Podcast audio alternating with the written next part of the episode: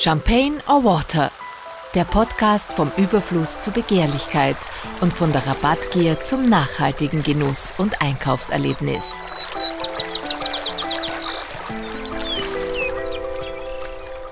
Ich sitze hier mit Dr. Bernd Hufnagel, Neurobiologe, Keynote-Speaker, Bestseller-Autor. Wir kennen uns schon sehr lange. Wir wollen heute ein Gespräch führen, wir wollen niemanden belehren, aber einfach ein Gespräch führen, wie wir aus der Krise gestärkt hervorgehen können. Ich habe den naiven Gedanken geboren, dass wir jetzt eine bessere Welt vor uns haben, dass wir diese Zäsur, wie ich sie nenne, für uns nützen können, um andere Sichtweisen zu haben, um Lebenssituationen auch vielleicht von der Entfernung zu sehen und dadurch den Mut haben, neue Wege einzugehen.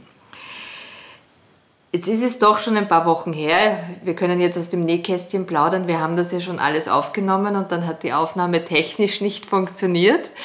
Und ich habe mir heute natürlich zur Einstimmung das alles nochmal angehört und bin draufgekommen, dass in diesen drei Wochen wahnsinnig viel mit mir passiert ist. Nämlich, dass ich wieder von, diesem, von dieser wunderbaren, äh, schaumgebremsten neuen Normalität war es noch nicht, aber äh, Phase unseres Lebens, die uns einfach äh, getroffen hat, plötzlich wieder in der eigentlich alten Normalität gelandet bin, mit Stress, mit äh, viel gleichzeitig versuchen zu erledigen, aber es ermüdet mich mehr. Aber genau in diesen drei Wochen hat sich trotzdem der Impuls bei mir aufgetan, dass ich mich zumindest, dass ich strenger zu mir bin und sehr wohl versuche, die Dinge noch nicht als selbstverständlich zu sehen. Und ich hoffe, dass du heute auch ein paar wissenschaftliche Erklärungen dazu äh, bieten wirst. Gleich einmal zu Beginn, Zeit der Veränderung, aus der Krise gestärkt hervorgehen. Wie schaut das wissenschaftlich aus? Gibt es da die Chance? Die Chance für Veränderung gibt es grundsätzlich immer. Die Frage, Leane, ist nur, ob das, was du jetzt als Krise bezeichnest, dich persönlich wirklich betroffen hat und wie stark es dich betroffen hat. Wie aufwühlend und dramatisch du das emotional erlebt hast. Das müsste man sich genau ansehen. Also wenn die Betroffenheit sehr groß war, ist die Wahrscheinlichkeit sehr, sehr viel höher, dass du etwas veränderst, als wenn das halt einfach nur ja, ein, eine, eine, eine äh, medienkonsumierte Erfahrung war, wo man halt gesehen hat, dass es Leid auf diesem Planeten gibt. Menschen leiden, verhungern, äh, ihre Jobs verlieren und was auch immer noch passiert ist jetzt momentan. Oder einfach nur so ein, einen theoretischen Eindruck bekommen hat, was passiert ist.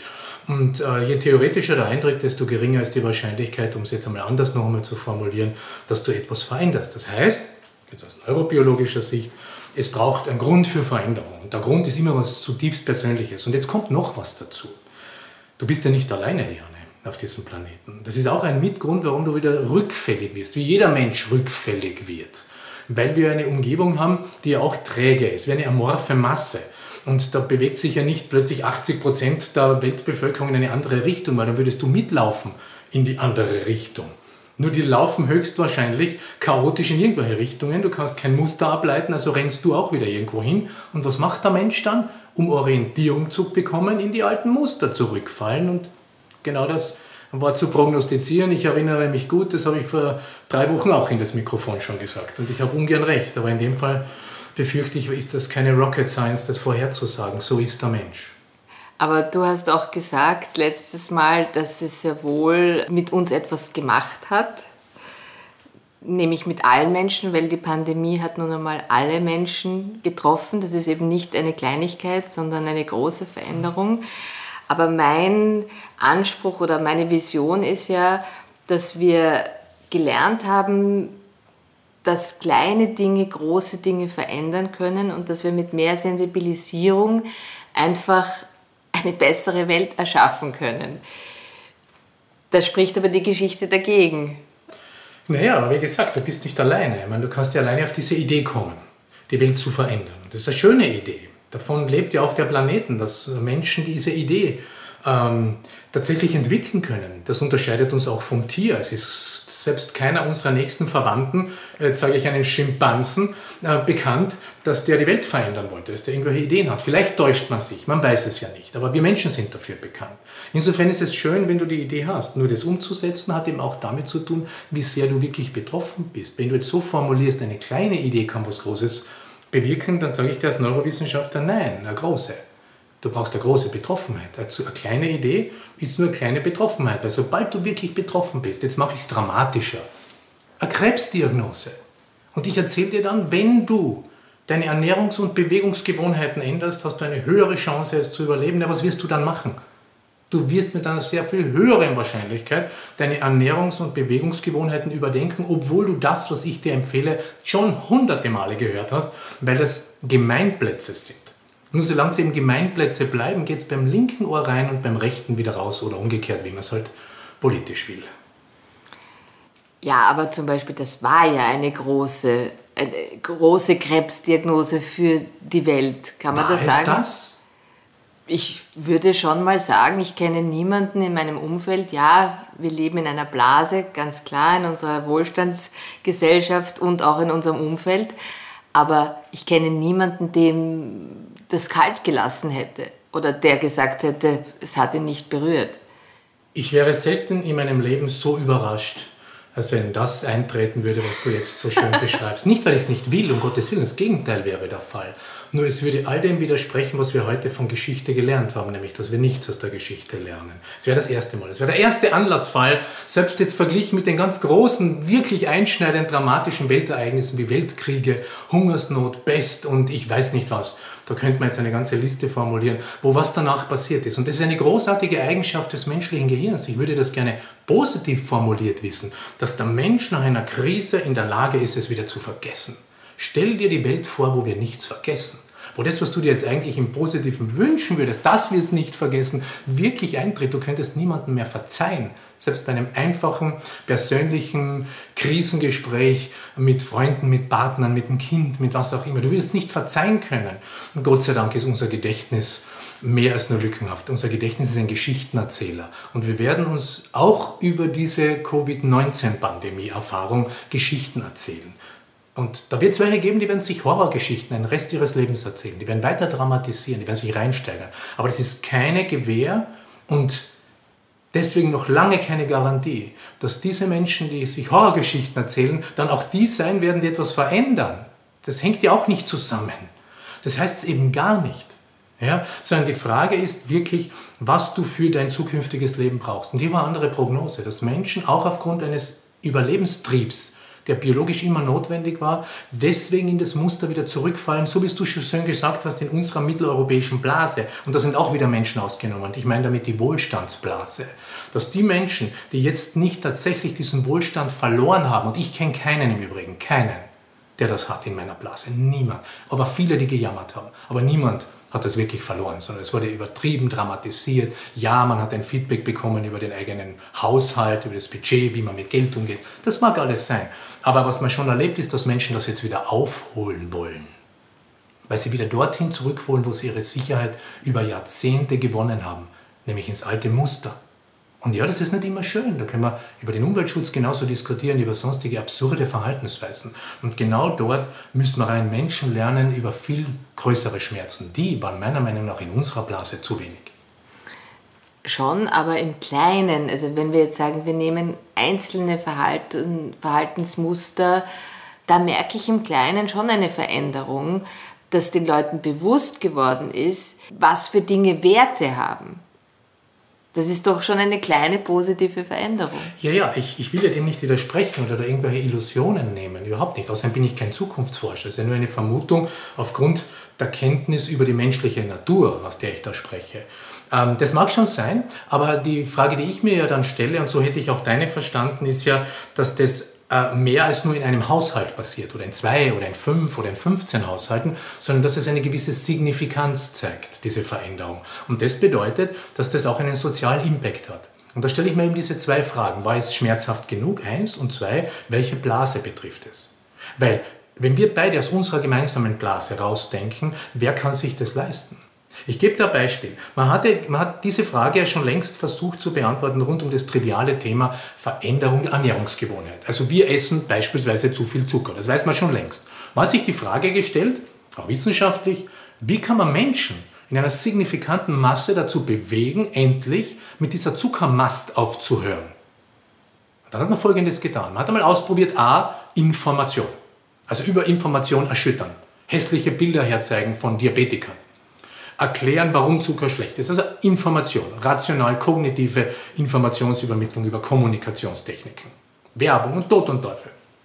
So, zwei, man hat dann ausprobiert, äh, einfach den Preis für Zucker anzuheben.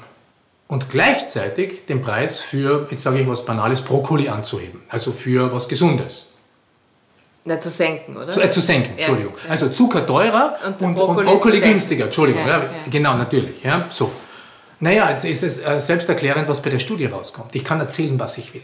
Ich kann verbal erschüttern, was ich nur irgendwie möchte. Das nutzt genau gar nichts, solange der Zucker günstiger ist als der Brokkoli. Was bedeutet das? Dass die breite Masse auf etwas blicken muss, also als Entscheidungskriterium, das wir wahrscheinlich als Kriterium alleine nicht hernehmen werden, weil wir es uns leisten können. Das dürfen wir nicht übersehen. Diese Daten gibt es und das ist nur ein Beispiel für eine Logik der Veränderung. Das heißt, wissen und verstehen wird es wohl jeder. Das versteht jeder. Aber gleichzeitig das Tun, die Veränderung im Verhalten, bedeutet dann noch etwas zusätzlich. Und da kann man jetzt gern wieder an die Pandemieauswirkung denken, nämlich wann wird wer jetzt etwas verändern? Und da haben wir wieder genau dieses Dilemma. Menschen, die tatsächlich um, das, um, um die Butter am täglichen Brot kämpfen müssen, werden den Teufel tun, also jetzt irgendwo, nur weil es en vogue wäre oder auch nachvollziehbar, rational, nicht Lebensmittel irgendwo herumschicken. Ich habe jetzt vor zwei Tagen gelesen, was mich erschüttert hat, was viele wahrscheinlich schon längst wissen wissen, aber ich nicht gewusst habe, dass tatsächlich aus Deutschland mit Cargoflugzeugen Küken, frisch geschlüpfte Hühner nach China geflogen worden sind, dort ausgebrütet und gemästet worden sind billig und dann wieder zurück und als deutsche Hühner in Deutschland verkauft worden sind.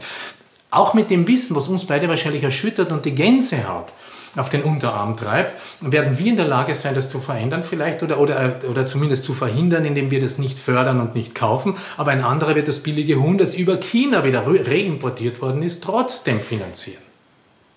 Aber wenn jetzt eine Aufklärungsarbeit geleistet wird, die das zum Beispiel, diesen Missstand in die Öffentlichkeit bringt, dann weiß es eine breitere Masse dann sind ja auch Medien da, die das vielleicht auch noch pushen. Das heißt, dann ist der Betrieb oder der Konzern gezwungen, sowas nicht zu machen. Sowas hat er schon auch verändert. Ja?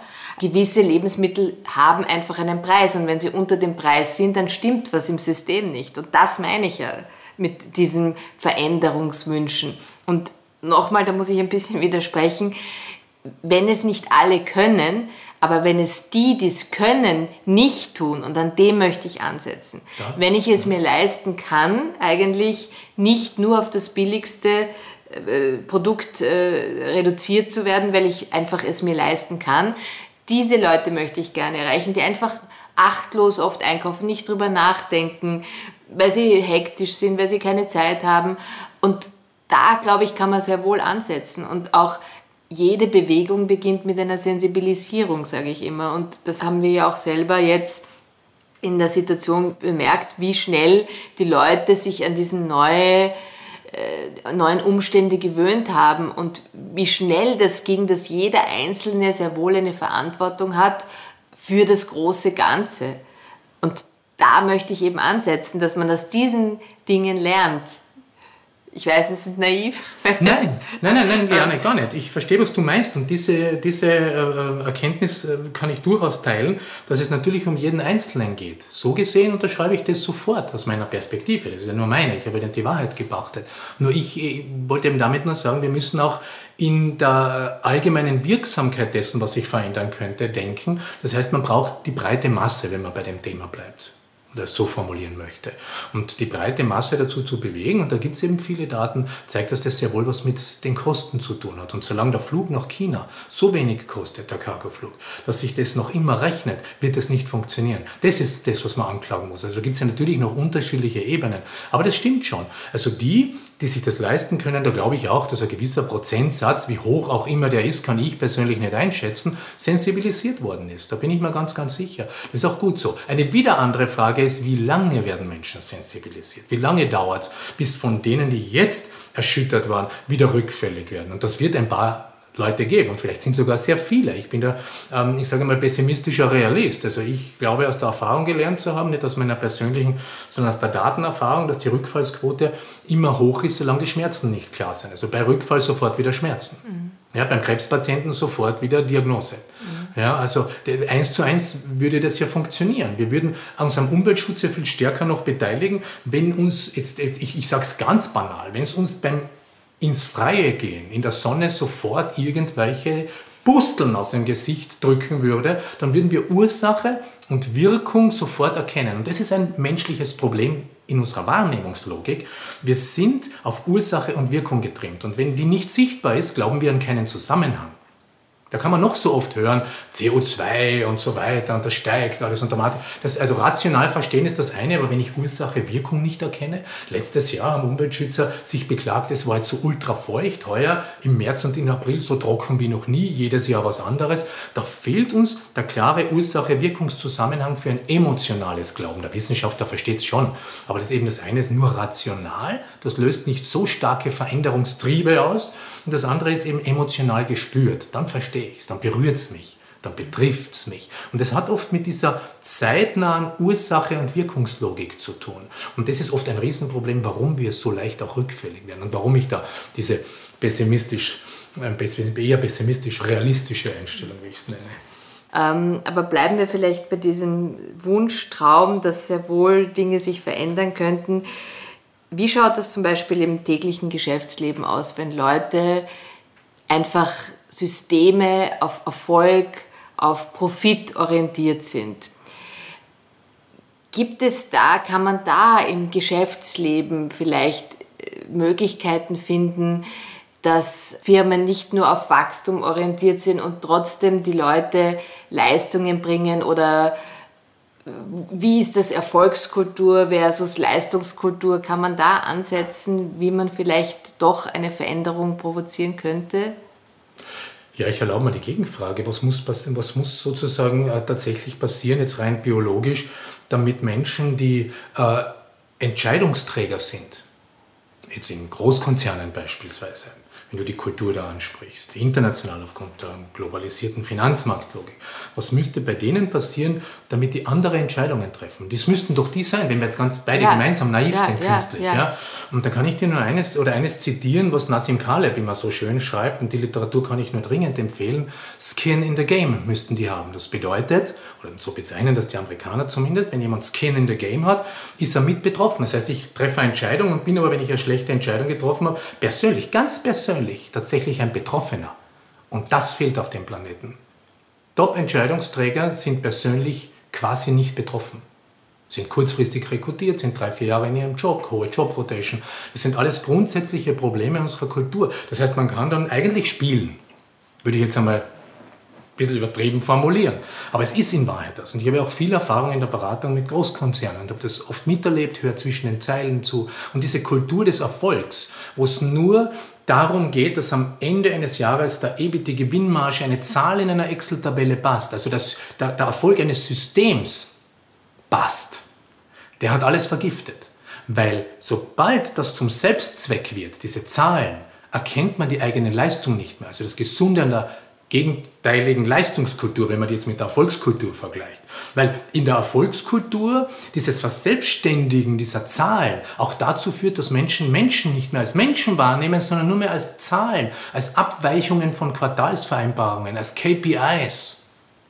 Und das ist dramatisch, weil man dann selber nicht mehr erkennt, was man leistet. Und diese Kultur, glaube ich, werden wir durch Covid-19 nicht los. Das steckt ganz tief in der Logik des Finanzmarkts, der Zockerei, der Globalisierung, das ist so stark vernetzt, dass da noch viel mehr aufbrechen müsste, vom Freihandelsabkommen angefangen, da müsste man Ökonomen jetzt befragen, ja, aber soweit ich es jetzt als Laie, der sich halt dafür interessiert, verstehe. Das müsste aufbrechen und man müsste die Entscheider zu Beteiligten und Betroffenen viel mehr noch machen, als sie es heute sind, damit genau das passiert, was ich seit Jahren einfordere. Mehr Leistungskultur und weniger Erfolgskultur, damit Menschen erkennen wieder können, was ihr eigener Beitrag ist. Also wieder Ursache und Wirkung, was wir gerade besprochen haben, würde man in einer Leistungskultur von sich selber gut erkennen. Ich gebe da ein Beispiel.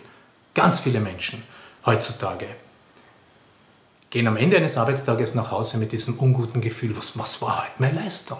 Was habe ich eigentlich getan? Ob im Homeoffice oder irgendwo in einem Großraumbüro spielt überhaupt keine Rolle. Ganz viele Menschen, die spüren das nicht mehr, obwohl sie sich angestrengt haben, obwohl sie eine Leistung gebracht haben, obwohl sie Mails beantwortet haben, Telefonate und ich weiß nicht was getan haben. Sie spüren es emotional nicht mehr als Zusammenhang zwischen der eigenen Energieinvestition und dem, was hinten rauskommt, nämlich dem Effekt. Und das ist Gift für unser Sinnsystem. Wir haben einen eigenen Sinn für Sinn. Das nennen wir den Kohärenzsinn. Auf gut Österreichisch, wenn es passt, dann passt Ich spüre also, ob es passt. Und wenn es passt, empfinden wir das als sinnvoll. Und da habe ich meine großen Zweifel, dass so etwas, ja, wie so eine Gesundheitskrise, mit ja den wirtschaftlichen Folgen und die werden wahrscheinlich größer sein als das gesundheitliche, würde ich jetzt einmal so vermuten. Vielleicht habe ich auch nicht recht, ich weiß es nicht, wenn wir in ein paar Jahren wissen, dass das so etwas Grundsätzliches verändern kann. Die Frage muss eher lauten, wie sind wir überhaupt dort reingekommen? Wie haben wir uns das eingetreten, diese Erfolgskultur? Und ähm, das, das sehe ich eben, ich wiederhole mich jetzt zum Abschluss des Statements, sehe ich, wie, wie es Nassim Kaleb in seinem Buch Skin in the Game beschrieben hat. Wir brauchen auch Betroffene nicht nur auf den untersten Ebenen der Mitarbeiterinnen und Mitarbeiter, sondern auch ganz oben, weil das ist das Schlimmste, was passieren kann, dass man sich woanders bewirbt. Und das fällt wohl nicht unter Betroffenheit, sondern höchstens unter lästig für ein paar Monate. Aber du hast ja ganz viel Erfahrung mit Top-Managern und da ist ja immer wieder das Problem, wir haben oft darüber gesprochen, dass die das Problem haben, dass sie sich Post-its machen müssen, um, um ein bisschen das Gefühl zu haben, dass sie tatsächlich etwas leisten, indem sie sich dann zerknüllen und das habe ich jetzt abgehakt. Was sind da die Erfahrungen gewesen, wenn man genau diese Menschen, die auf Gewinn orientiert sind, mit einer Leistungskultur konfrontiert hat? Was, was passiert mit denen? Lernen die daraus oder nehmen sie das auf oder was hast du da für positive Feedbacks? Aufnehmen absolut, also hundertprozentig. Also große Neugier, aha, ja, stimmt und dann sofort der konkrete Gedanke, wie übersetzt man das in eine Organisation, müssen das Belohnungsmodelle sein, damit man die Ursache und Wirkung wieder sieht. Also was ich in den letzten 20 Jahren zu dem Thema diskutiert habe, das äh, würde jetzt da äh, in keinen Podcast passen. Aber definitiv, es wird aufgenommen, es, wird, es gibt überhaupt keine Gegenwehr und trotzdem gibt es absolut kein Patentrezept gegen dieses grundsätzlich strukturelle Problem des Wirtschaftssystems. Und ich bin ja nicht der Erste, der es behauptet. Ich bin ja ein Neurobiologe, der darüber aus dieser Perspektive immer wieder spricht. Da gibt es ja wesentlich gescheitere Ökonomen, die das schon formuliert haben vor vielen Jahren. Letztendlich auch Club of Rome mit der grundsätzlichen Problematik der Ressourcenbegrenztheit des Planeten und, und permanentem Wachstum. Ja, das steckt genau da drinnen. Das ist es. Das schreit ja auch jeder Biologe von jedem Turm, wenn er will. Das, so es nicht. Und das ist ja eigentlich was Triviales, das lernt man ja in Wahrheit schon in der Mittelschule. Das ist Thermodynamik. Nicht? Also auf einem ressourcenbegrenzten Planeten geht sich permanentes Wachstum nicht aus. Da muss man jetzt kein Wissenschaftler sein, bitte. Das ist Hausverstand. Und das sieht man ja auch. Nicht? Also wie will man das in der Grundfeste ändern? Wenn ich jetzt als Biologe leider noch was dazufügen muss, dass ein Grundprinzip des Menschen war, beziehungsweise eine Grundlogik, gar nicht ein Prinzip, nämlich entstanden und in einem Evolutionsprozess quasi entwickelt worden zu sein, wo alles knapp war. Wo man ja in dem kleinen Biotop, in dem wir groß geworden sind, genetisch, wo wir uns zu Säugetieren und dann bis zu Menschen entwickelt haben, ja nie erkennen hätten können zu diesem Zeitpunkt der Evolutionsgeschichte, dass wir auf einem Planeten leben, der ressourcenbegrenzt ist. Und jetzt haben wir aber das Problem, dass wir alle Ressourcen nutzen können, obwohl wir es nicht müssen haben das blöde Appetenzverhalten am Hals. Das bedeutet auf Deutsch übersetzt, dass wir jetzt am Beispiel wieder der Ernährung aus zwei Gründen essen. Der eine ist der ganz trivial biologische. Wenn du einen Hunger hast, dann suchst du was zum Fressen, biologisch formuliert jetzt. Ja? Aber es gibt einen zweiten Grund, warum Menschen fressen begonnen haben. Und damit hat die Biologie nicht gerechnet. Durch Überfluss durch schmackhafte Angebote bei einem Buffet essen wir trotzdem, obwohl wir energetisch überhaupt keinen Grund hätten. Und wir essen, ja, wie, man kann sich ja, jeder, jeder kennt die Bilder, oder? Die hat man jetzt im Kopf, oder? Das sind ja hässliche Szenen am Buffet zum Teil. Und man fragt sich, warum, was, was brauchen die Menschen noch essen? Das, die müssten schon längst satt sein. Also Appetit, wir essen aus mehreren Gründen. Also einerseits eben Knappheit, so wie es immer war, aber sobald es Überfluss gibt und sobald wir uns äh, irgendwie bedienen können, am großen Futterdruck, greifen wir rein, wenn es nur schmackhaft gemacht worden ist. Nicht, wenn es schön ausschaut. Nicht, wenn es schön ausschaut, kaufen wir es. So ist es mit Darauf Menschen. beruht unser Wirtschaftssystem. Das meine ich ja mit den Grundfesten. Ja. Aber es ist biologischer Wahnsinn, wenn die Ressourcen begrenzt sind, weil dann fliegen auch deine Schuhe wahrscheinlich um einen halben Planeten. Nicht nur die Küken. Und das ist doch das Problem. Also reden wir von einem Wort, wo es im Amerikanischen gar kein vernünftiges Pendant gibt. Das finde ich super spannend. Verzicht. Schlag einmal nach. Das Wort Verzicht im Amerikanischen, so wie wir es im Deutschen verwenden, gibt es dort gar nicht. Das lässt tief blicken, finde ich. Verzicht gibt es Da nicht. gibt es das im Französischen, du kannst gut Französisch, ich kann nicht Französisch, ich weiß nicht. Ich muss jetzt gerade nachdenken. Aber der Verzicht, etwas zu sehen, etwas sich leisten zu können, aber es einfach nicht zu konsumieren.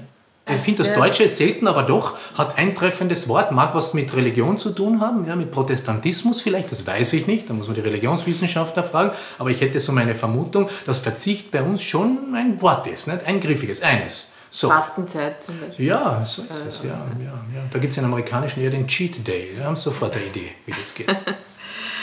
Wenn jetzt ein, ein Manager in einem Unternehmen sich selber seinen Tag einteilen kann, eben das Gefühl hat, er hat nichts geleistet und das im Vergleich zu einer analogen Tätigkeitsstelle, wo ist da der Unterschied? Warum weiß das Gehirn, wenn ich jetzt bügel und nachher die gebügelte Wäsche sehe, ha, da habe ich was sichtbar geleistet.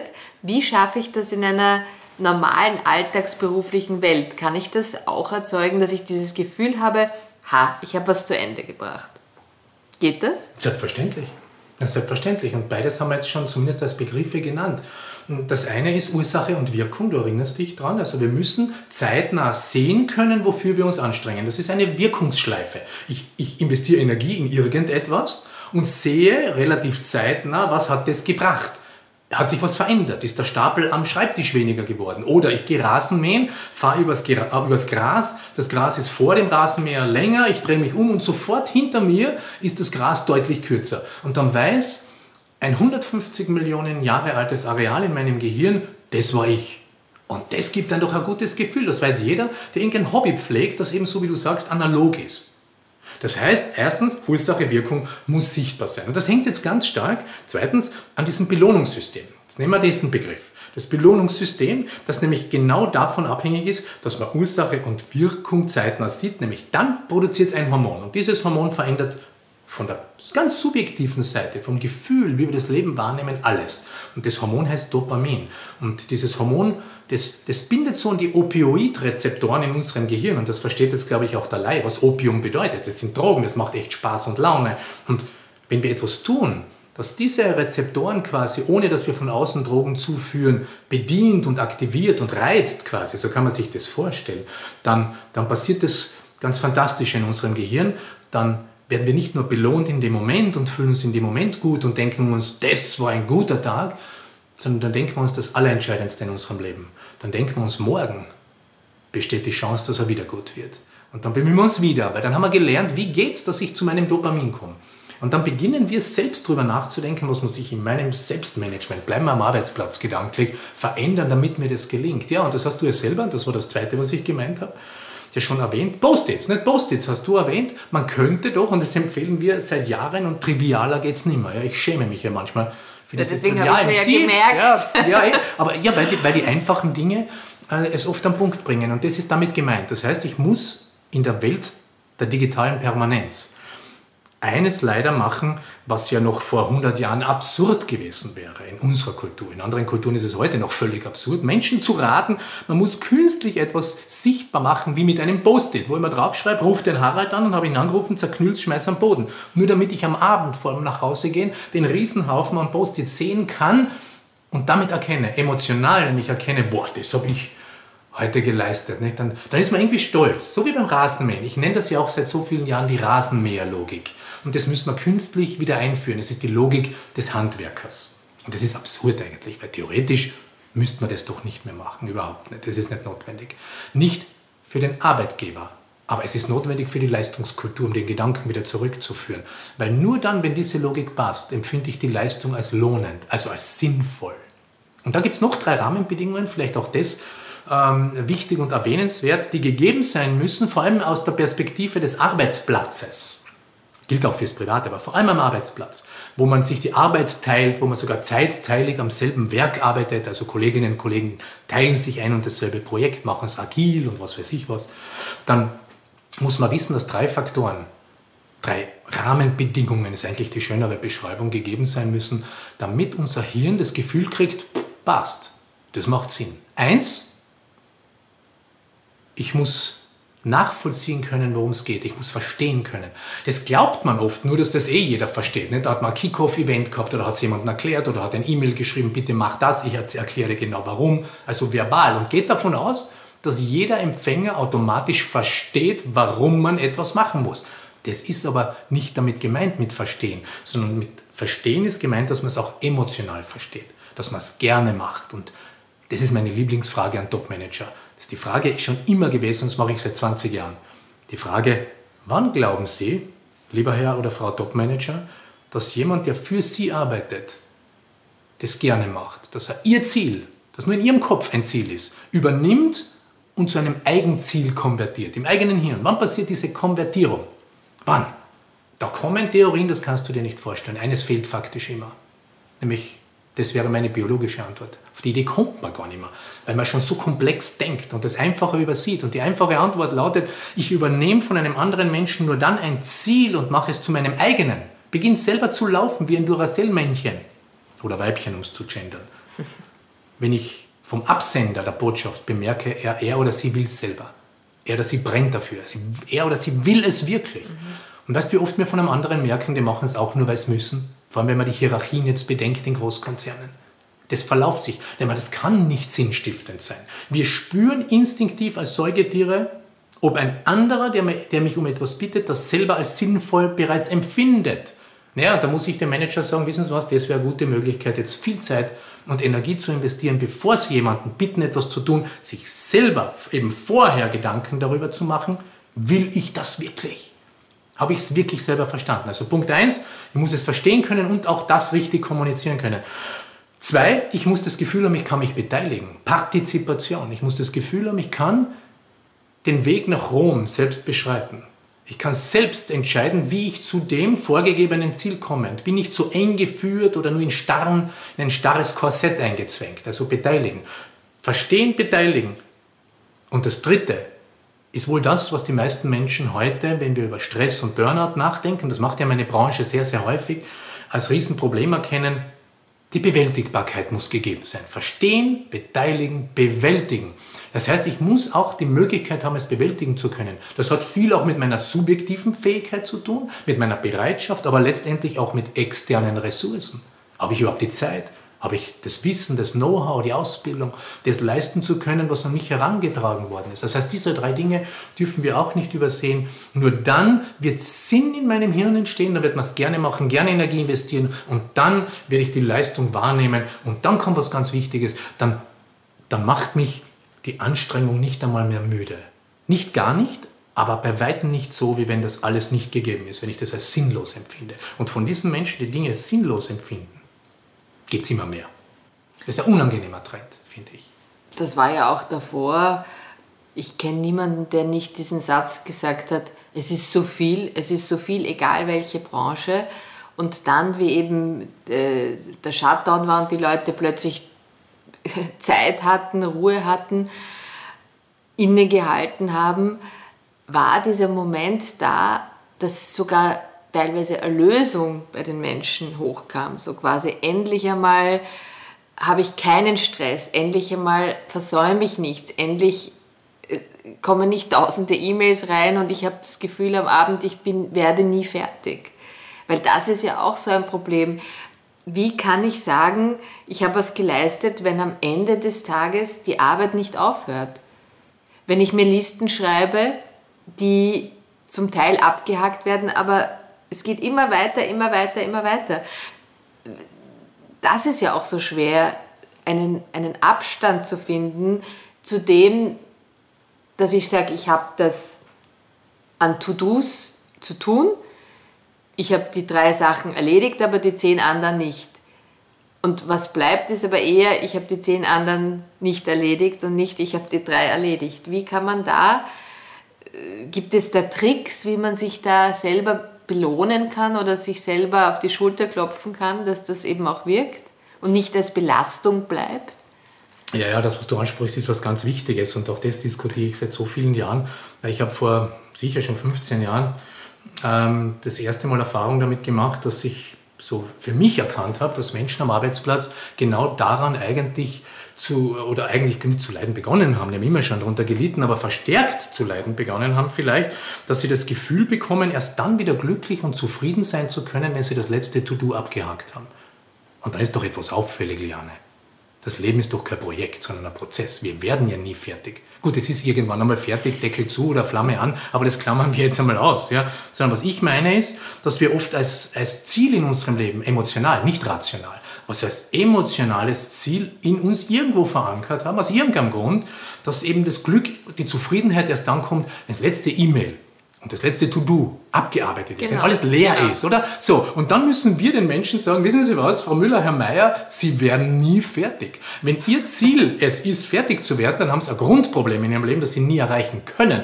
Das ist das Gleiche, wie wenn du dir jetzt vornimmst, ich will das nächste Mal bei der Olympiade teilnehmen und den Marathon gewinnen, weil du jetzt gerade lustig drauf bist und eine gute Idee hast. Aber dann werde ich dir sagen, liebe Liane, ich will da nicht so nahe treten. Das glaube ich eher nicht. So, jetzt weiß ich, klingt ein bisschen unhöflich, aber Realismus, ja, so, was bedeutet das? Erster Schritt, man muss sich wirklich im Leben die Frage stellen, auf was konzentriere ich mich? Aufs richtige Ziel oder aufs falsche? Das Falsche habe ich jetzt definiert. Man wird nicht fertig. Was könnte ein richtigeres sein? Ein sinnvolleres, ein erreichbareres? Und das ist ein Ziel, das, wenn man jetzt genau zuhört, was mit Selbstbetrug zu tun hat, man muss so tun, als ob man fertig wird.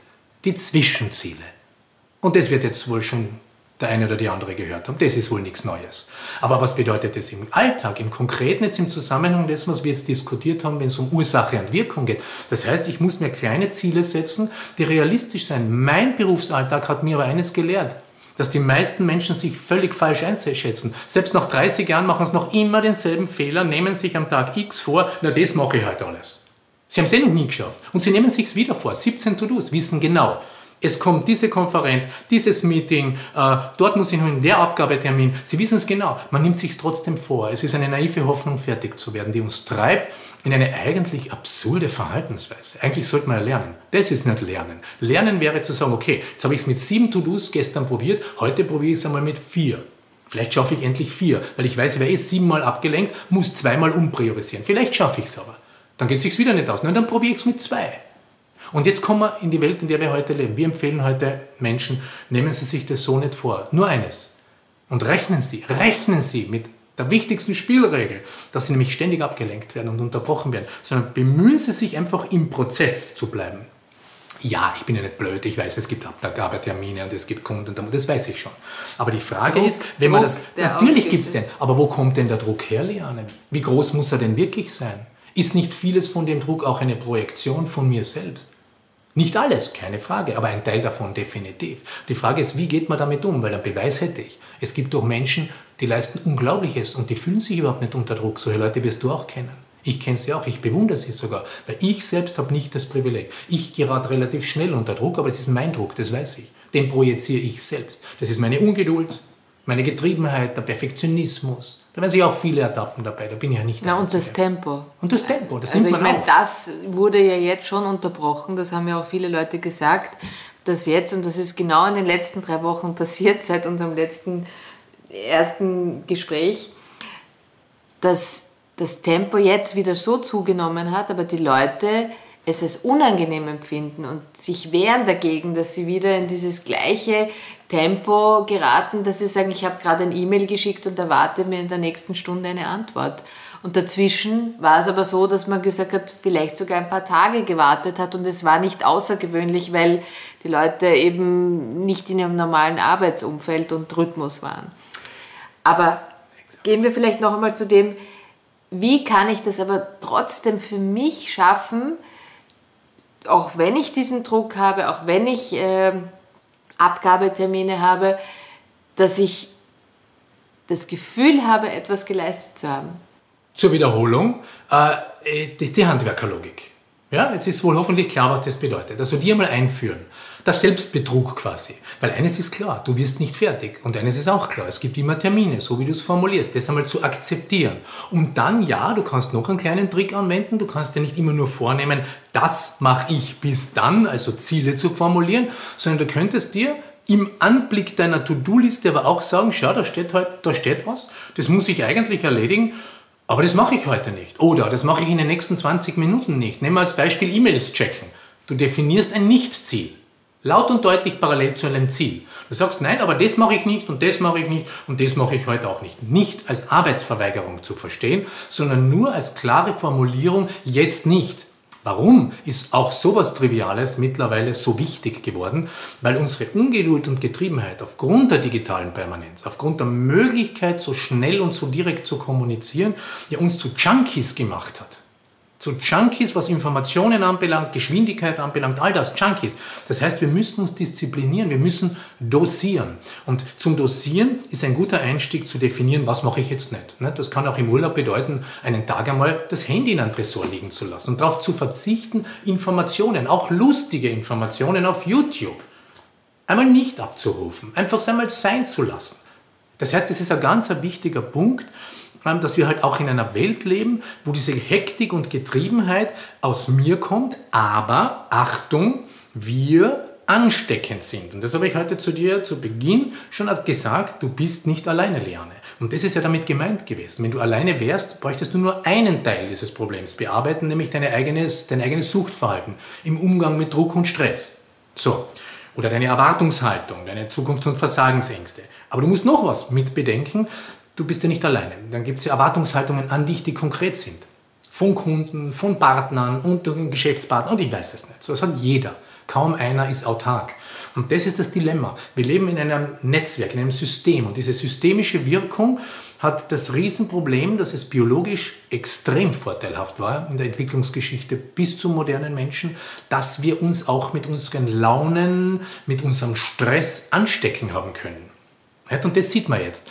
Das, äh, das, und da haben wir jetzt eine kleine Entwöhnungsphase, wie du es jetzt schön beschrieben hast, auch in dieser Lockdown-Phase der Covid-19-Pandemie doch erlebt.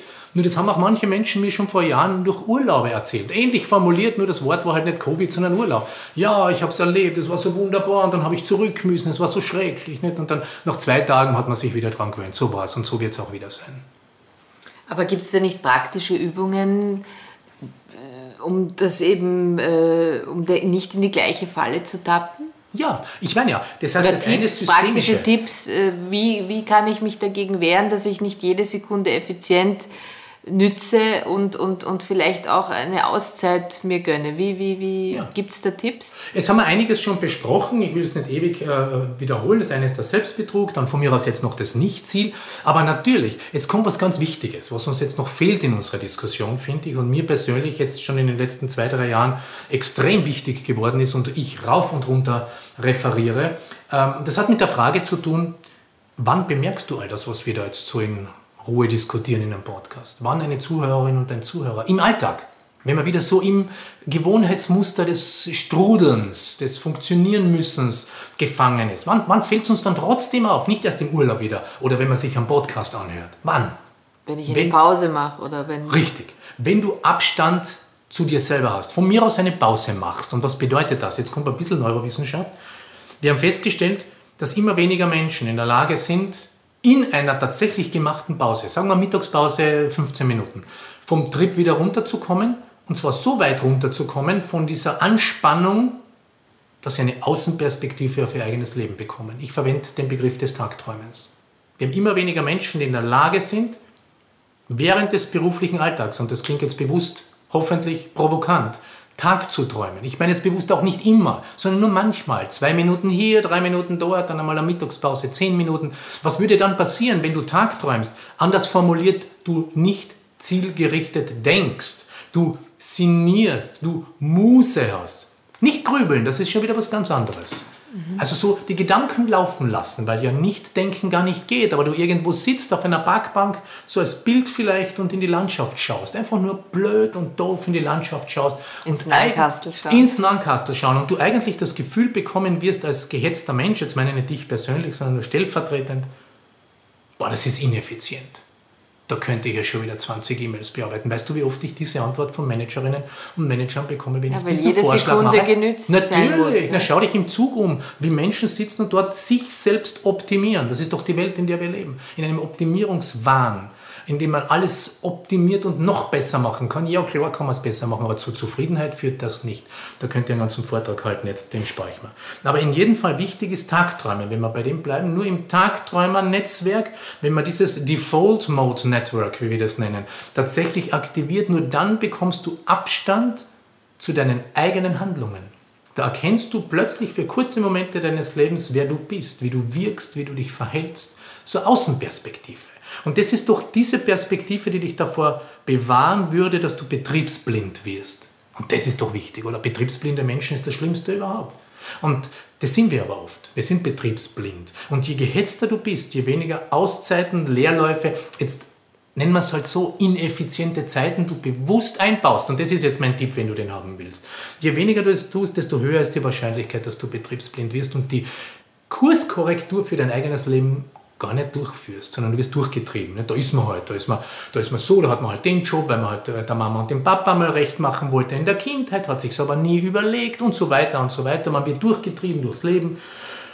Naja, aber Jetzt kann man sich schon die wichtigste Frage stellen, wann ist man zufrieden? Oder die, die, die, das ist für mich immer so diese Quintessenz. Nach all dem Optimieren, was ich auch verstehen kann. Als ehemaliger Leistungssportler habe ich auch viel optimiert und den, das Muster verstanden. Ja? Natürlich will man manches besser machen und das kann richtig Lust machen und Laune machen und Lust eben an der Leistung bringen. Aber es darf sich nicht verselbstständigen, weil dann ist es ja, wie wir halt schon besprochen haben, keine Leistungskultur, sondern eine Erfolgskultur. Achtung. Aber wichtig ist, dass ich diesen Kurs, auf dem ich mich in meinem Leben bewege, nur dann korrigiere, wenn ich manchmal eine Pause mache. Und eines sage ich noch. Nur wenn ich tagträume, habe ich noch was, was so wichtig ist. Empathie. Das heißt, wenn wir getrieben und gehetzt sind, wenn wir nie mehr Abstand zu den eigenen Handlungen haben, verlieren wir eine der wichtigsten Eigenschaften von uns Menschen, nämlich zu spüren, was ein anderer Mensch spürt und auch darauf reagieren zu können, nämlich wieder im Systemischen. Und da geht das Problem los, dass wir uns ja anstecken. Aber womit wollen wir uns anstecken? Aber da bin ich ja wieder bei dem Punkt, dass wir in eine bessere Welt äh, gleiten könnten, wenn jeder Einzelne empathischer ist, wenn jeder Einzelne zufriedener ist, wenn jeder Einzelne vielleicht mehr Tag träumen könnte, würde er mehr Abstand haben, würde sein Leben reflektieren. Also eigentlich geht es ja genau in die Richtung. Ja, aber Liane, die Frage, die wir, finde ich, schon gut rausgearbeitet haben, ist, warum passiert es nicht? Welche Rahmenbedingungen, nennen wir es jetzt einmal so, welche Rahmenbedingungen finden wir in unserem Biotop? Und das kann man gern weltweit denken. Das kann man von lokal, in irgendeinem Wiener Gemeindebezirk über äh, äh Zentraleuropa bis global eben denken, welche Rahmenbedingungen in unserem Biotop momentan vorherrschend sind für viele Menschen, nicht für alle, aber für viele Menschen, dass das eben nicht so einfach passiert, weil wir uns mit dem Falschen anstecken. wer baut den Druck auf, jetzt meine konkrete Frage, der sich so dominant verhält, dass er über alle oder in alle Bereiche der Gesellschaft und über alle Hierarchien einer Organisation wirksam ist. Na, wer ist das? Wer ist, wer ist die Finanzmarktlogik? Wer ist es? Eben, und dann sind wir jetzt in einer Diskussion, in der war ich in meinem Leben schon sehr oft, bei Podiumsdiskussionen oder sonst wo, kommt immer dasselbe raus. Es ist keiner und keine Schuld. Das ist doch kein, keine Person, sondern es sind bestimmte menschliche Eigenschaften der Konkurrenz oder Kooperation, des Mit- oder Gegeneinanders, der Gier, des Weiterkommens, des Überlebens, dieses Appetenzverhaltens, das ich genannt habe, also Essen, obwohl man eh schon satt ist, nur weil es Angebot gibt, das sind alles Erklärungsmodelle, die ich nicht als Biologismus verstanden wissen will, weil ich will es nur erklären, aber nicht rechtfertigen. Ja? Möchte ich nur dazu sagen. Ähm, dafür ausschlaggebend, dass wir in einem Biotop leben, wo das eben so schwierig ist. So wie du es dir wünschst, unterschreibe ich es alleine. Wenn du alleine von einer Insel wärst, Liane, das traue ich dir sowieso zu, dann, dann änderst du was. Das verstehe ich, weil du hast das jetzt erlebt, du bist berührt worden, du hast den, die Perspektive gewechselt, du hast den Abstand gehabt, du hast ein, zwei Schritte gesetzt, du hast Ursache und Wirkung erkannt, du spürst das, wovon wir da sprechen. Das weiß ich bei dir.